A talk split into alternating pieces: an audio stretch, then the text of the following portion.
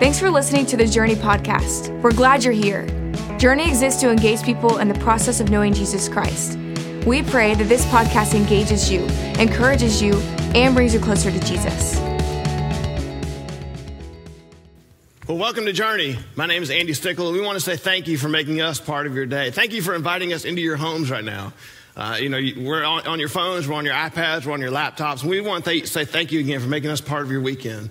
Um, this this has been a different time. It's different for all of us. This COVID virus, you know, we can get in a big argument and a big debate about it if we want to, but the truth is, it's just changed everything the way we do right now, right? I mean, everything is different. We're all home a lot more, right? School looks a lot different than it used to. Work looks a lot different than it used to. Some of us are going through job transitions right now. Some of us are having to, to learn how to work from home. And so, the biggest thing, the one commonality that we all have is that we are all home a lot more. And when you're home, guess what? You're home, all right? And so, guess who lives with you at home? It's your kids, right? And your husbands, your wives, your spouses. And so now, there's kind of this added stress because some of us are not used to being home this much. We're used to being out and about and doing different things and, you know, kind of doing our, our normal life that we don't get to do right now. And so being home kind of looks different for different people. And so I have a couple of uncles. Um, you, probably have uncles like this too. That they like, they love to send me these emails with all kinds of different jokes and funny things in them, and um, different threads like that. So they sent me a couple of these that, I thought would apply to our topic today. Because we're in, you know, we're in Sermon on the Mount. Uh, uh, sorry, from the Mount, and we're in week six, and we have a, a, really a difficult topic. I think. I think the whole. If you want to tell me, if you want me to tell you the truth, I think the whole series, the whole sermon, is just really, really difficult. It's really, really ultimate and extreme statements. And so this is a hard topic. So I kind of wanted to lighten the mood a little bit. Now, trust me, I don't, I don't want to make fun of the virus, but let's talk about our houses a little bit. So here we go. This is his idea of being home. This is my idea. He's going to do Netflix and chill, right? Hang out on the couch, a little bit of cuddle time. Her idea, Let's gut the house. Let's start over. Let's tear the walls down. Let's, you know, change the carpet, buy new furniture. Some of y'all probably going through this, right? Let's, hey, it's a great time to redo the kitchen, right? It's a great time to redo the bathroom. That's her idea. His idea is to hang out. How about this one?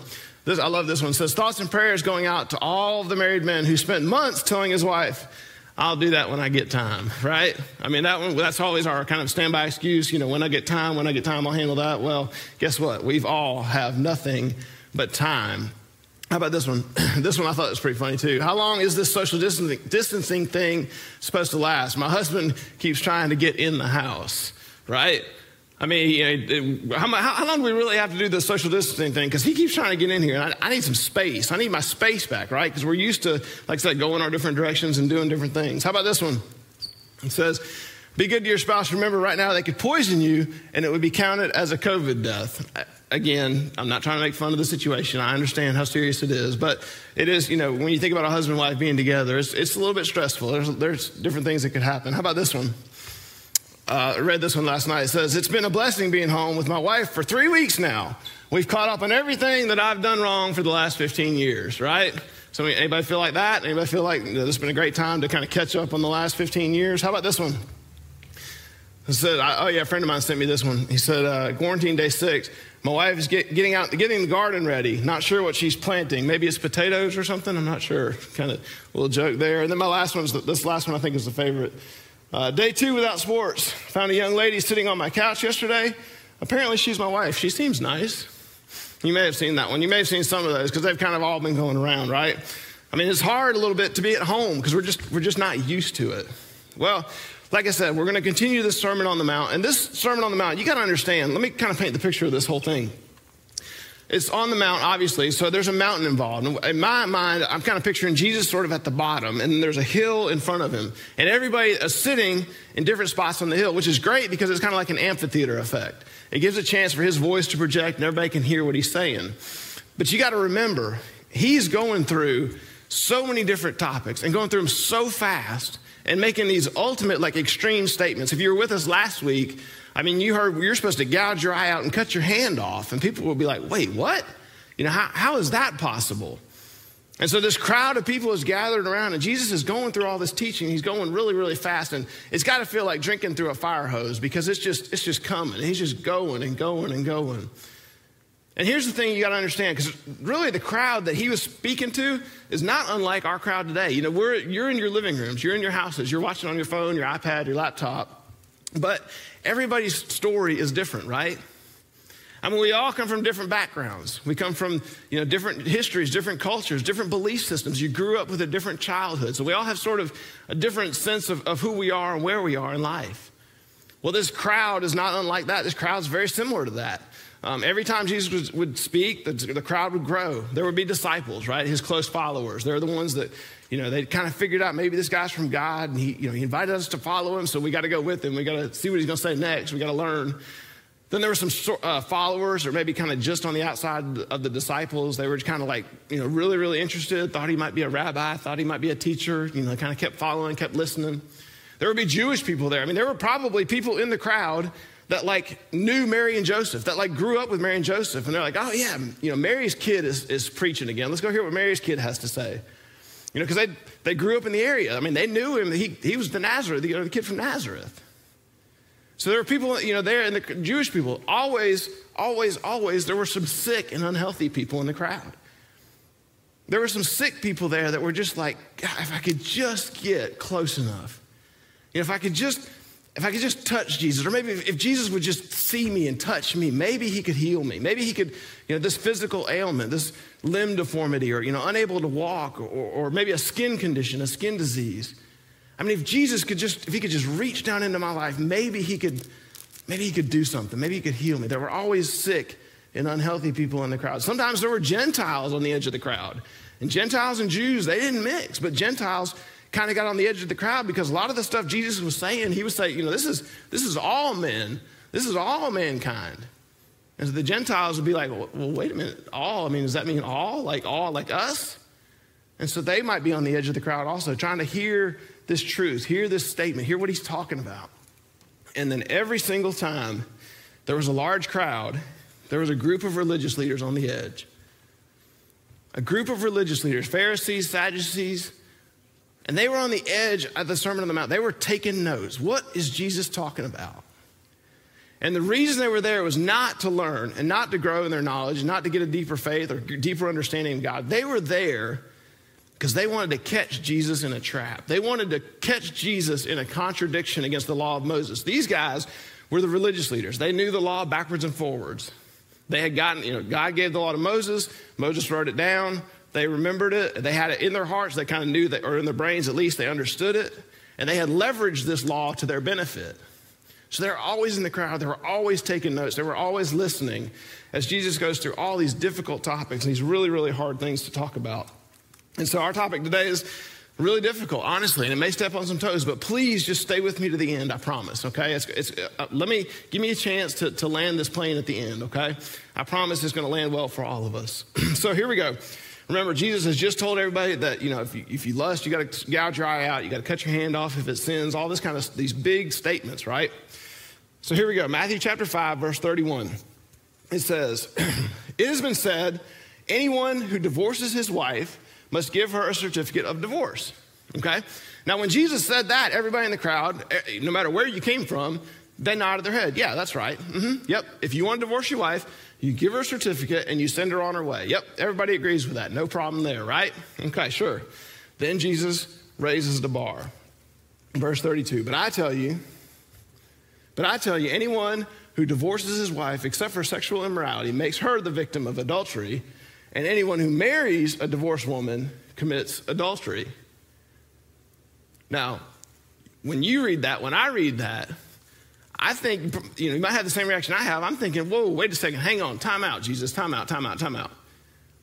I mean, that, that's, that's not how adultery works. You, Jesus, I, you obviously don't understand adultery because when, when you get divorced, when you get the piece of paper, you know, and you're divorced, that marriage is over. So you, know, you can't, you, Jesus, you must be mistaken here. I, I think if they could have like stopped him, they would have been like, listen, that, that's not how adultery works, Jesus. You, you, you got it backwards. You got it confused because I, got, I have the piece of paper that tells me I'm divorced.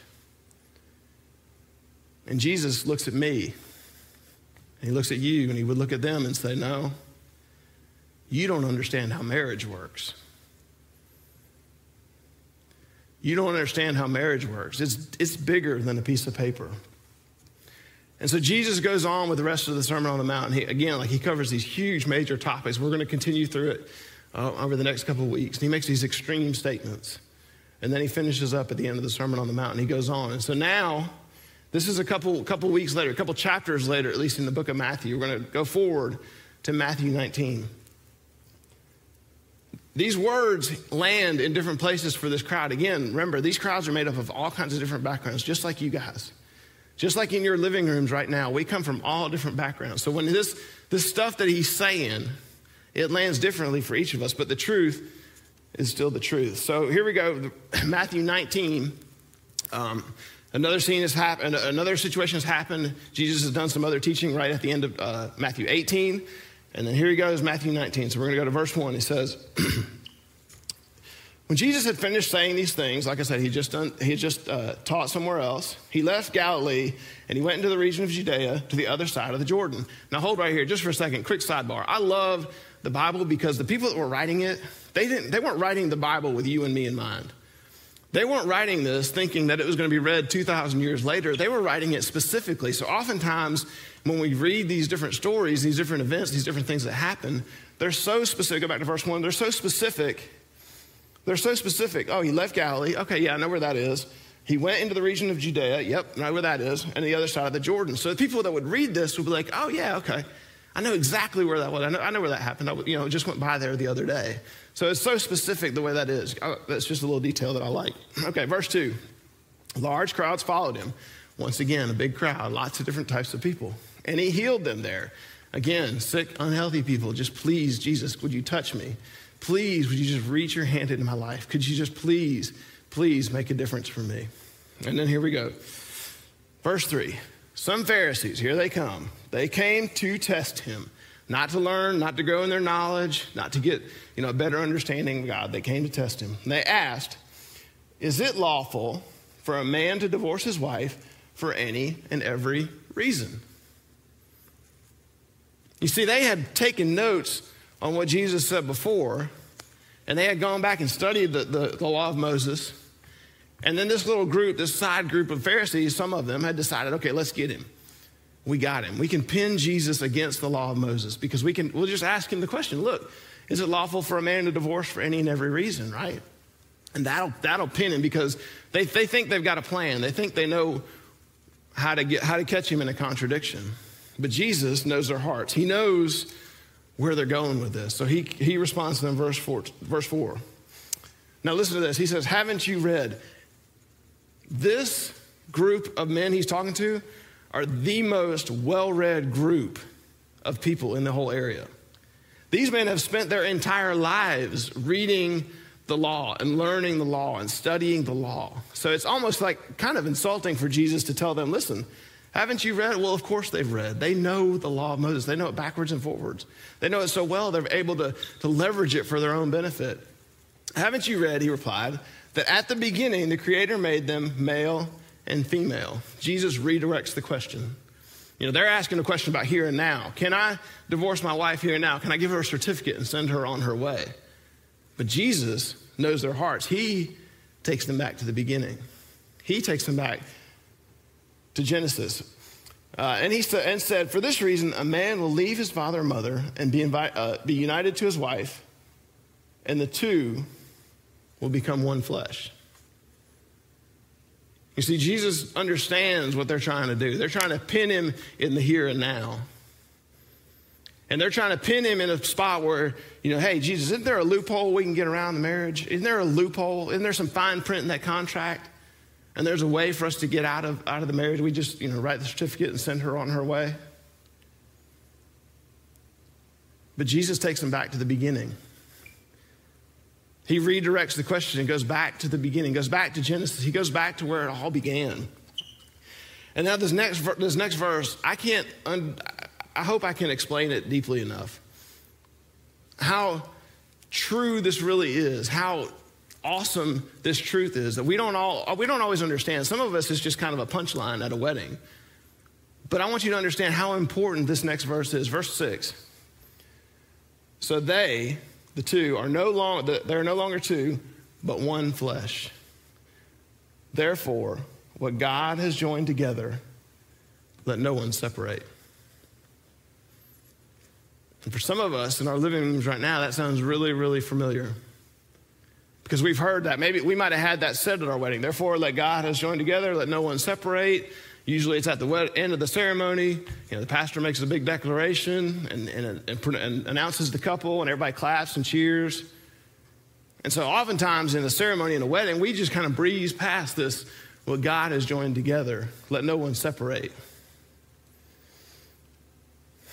But what Jesus was telling these Pharisees that were trying to trap him is, fellas, you're asking for permission to do something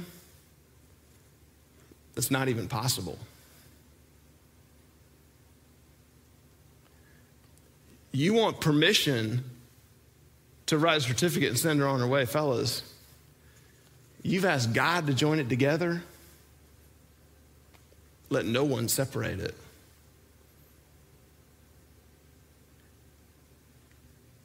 You want permission, a loophole, a fine print in the contract. I want a way to get out of this.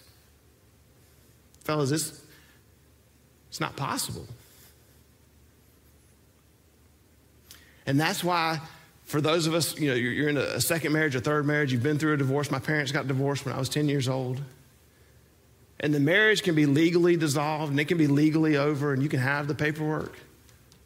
But there's still a connection. There's still something. There's still an emotional, a spiritual connection to that person.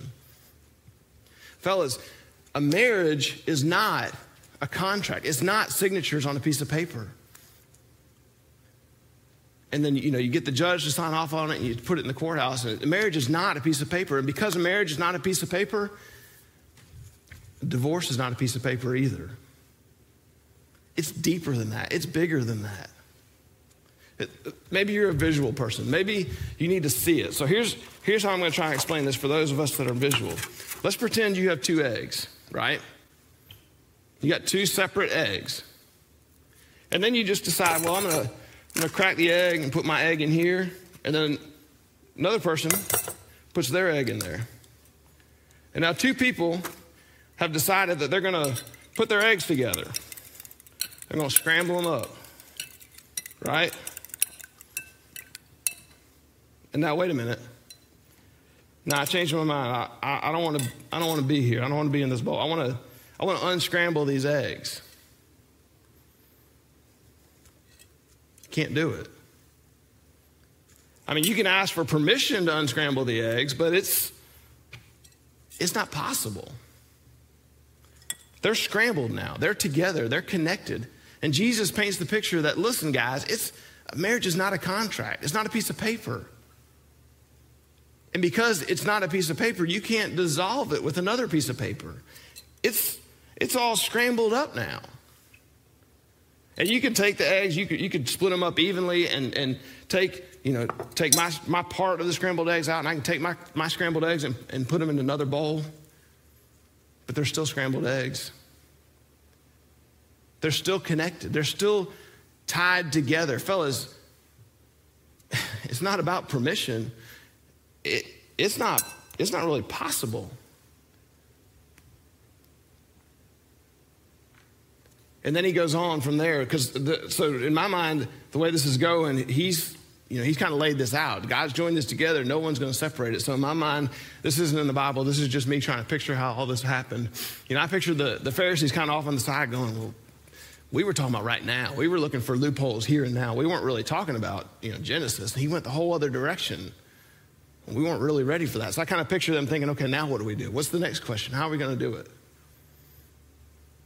And then I, you know, one of them kind of in the crowd in their little huddle going, okay, wait, wait, wait. I got it. I got it. I got it. I got it. I got the question. I'll pin Jesus down. I got this.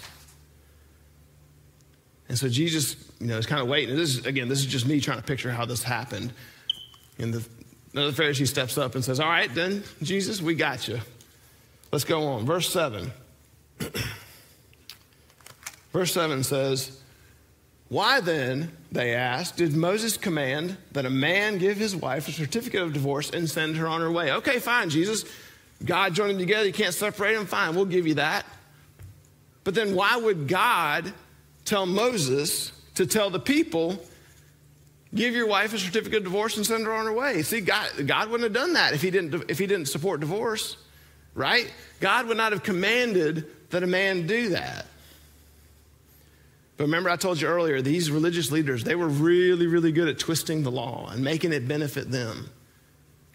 They were really good at making, putting themselves in a leverage point where they looked like they were smarter than everybody else. And Jesus corrects them real quickly. Verse 8 Jesus replied, Moses permitted you to divorce your wives because your hearts were hard. He didn't command you to do it. You've twisted the words. You've, you've over time, you've changed it.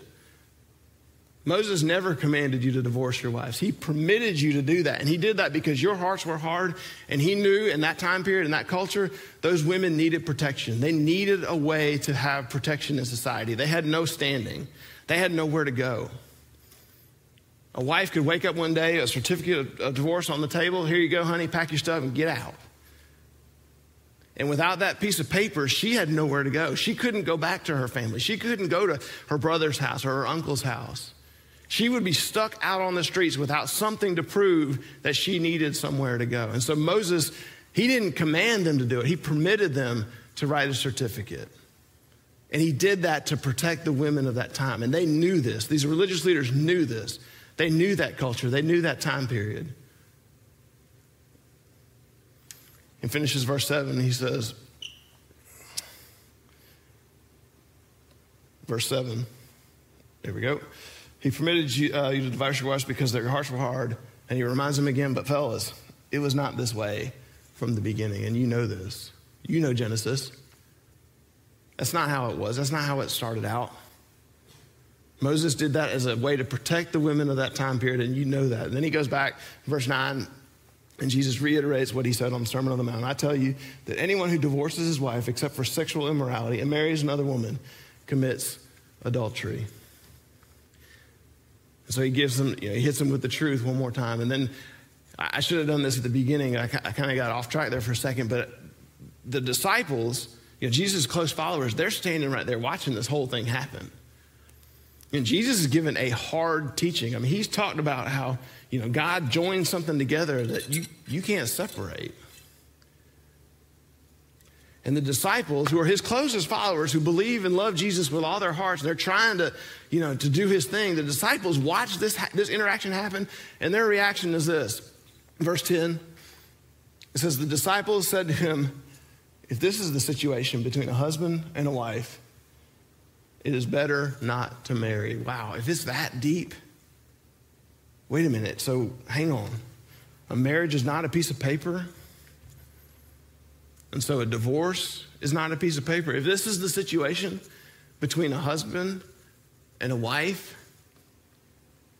maybe it's better not to marry at all. And that's the reaction of his closest followers. Those are the guys that, that knew him the, be, the best, knew him the most. They'd seen this kind of stuff happen all the time. And this is hard. And it's hard because there's a lot of us that come from all kinds of different backgrounds. We come from all kinds of different histories and cultures and different belief systems. Some of us have you know, scrambled our eggs once or twice or maybe three times. Some of us grew up in a house where your, the eggs were scrambled and they tried to separate them and it just didn't really work out that way, right? And so this, this kind of makes it really difficult because now, you know, some of us are standing here thinking, well, okay, well, now where do I stand with the church then? I mean, where do I stand with God? I mean, if it's been joined together and you can't separate it, and then I went on and got divorced, you know, where do I stand with God? And the answer is you stand right here next to me. You stand with the church. You stand with all the rest of us in need of God's grace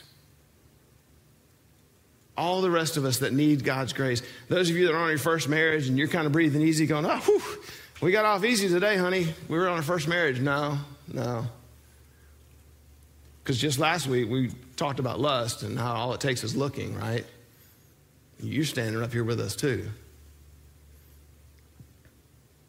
In need of God's grace, in need of God's grace and mercy to move. Here, here's the real quick way to explain grace. This is the expectation or the standard this is the, the results, this is what happens, and then there's a gap. And what do we put in that gap? What do we need to fill that gap? We need God's grace to fill that gap. Jesus raised the bar on marriage. He raised the bar on divorce. It was, they thought it was down here, and you could write a certificate whenever you wanted and send your wife on her way. That's where they thought the bar was. Jesus raises the bar, and now all of them are like right here, and now there's a gap. And there's a gap in our houses too.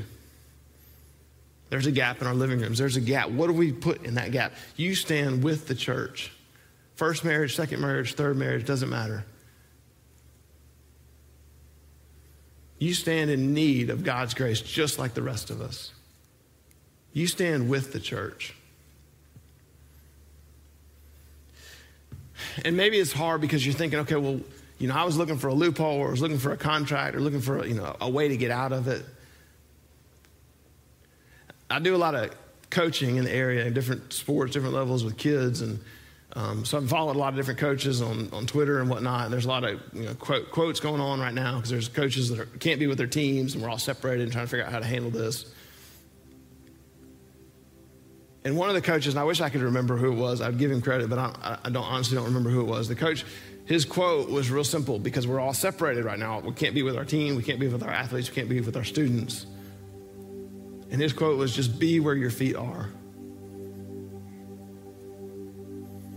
Just be where your feet are. Wherever this lands with you, wherever this lands in your living room, in your house, you might be someone who has not married yet. You're still an egg. You still you haven't scrambled your eggs, and that's great. That's fine. And if that's you, realize marriage is not a piece of paper. It's not a contract that you get signed and you you know, you get the judge to sign off and you turn off, turn it in at the courthouse. It's bigger than that. It's deeper than that. It means more than that. And because a marriage is more than that, then a divorce is not a piece of paper either.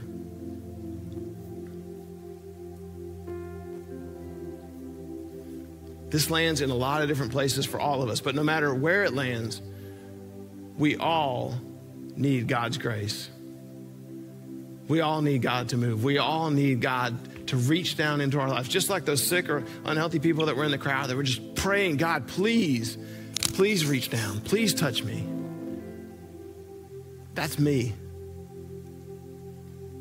That's you. That's all of us. God, please reach down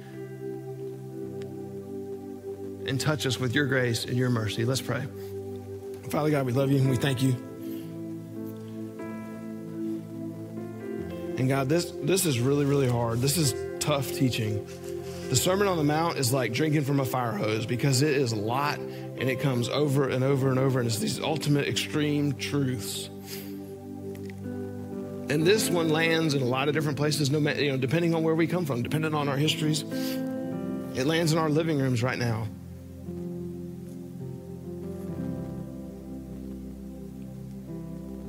But God, I just pray that each of us would just be where our feet are, just be where your feet are, God, and we would invite you, invite your grace, invite your mercy into our marriages. That we all stand together. We all stand together. We're all in this together. We're all in need of God's mercy. We're in need of your grace. No matter where this lands for each of us, God. Pray that you give us the wisdom to know what to do with what we heard, God. Let our hearts be open to it, let our minds be open to it. In Jesus' name, amen. Thanks again for listening today. If you need prayer or help taking your next step, email our team at nextsteps at journeycommunity.net.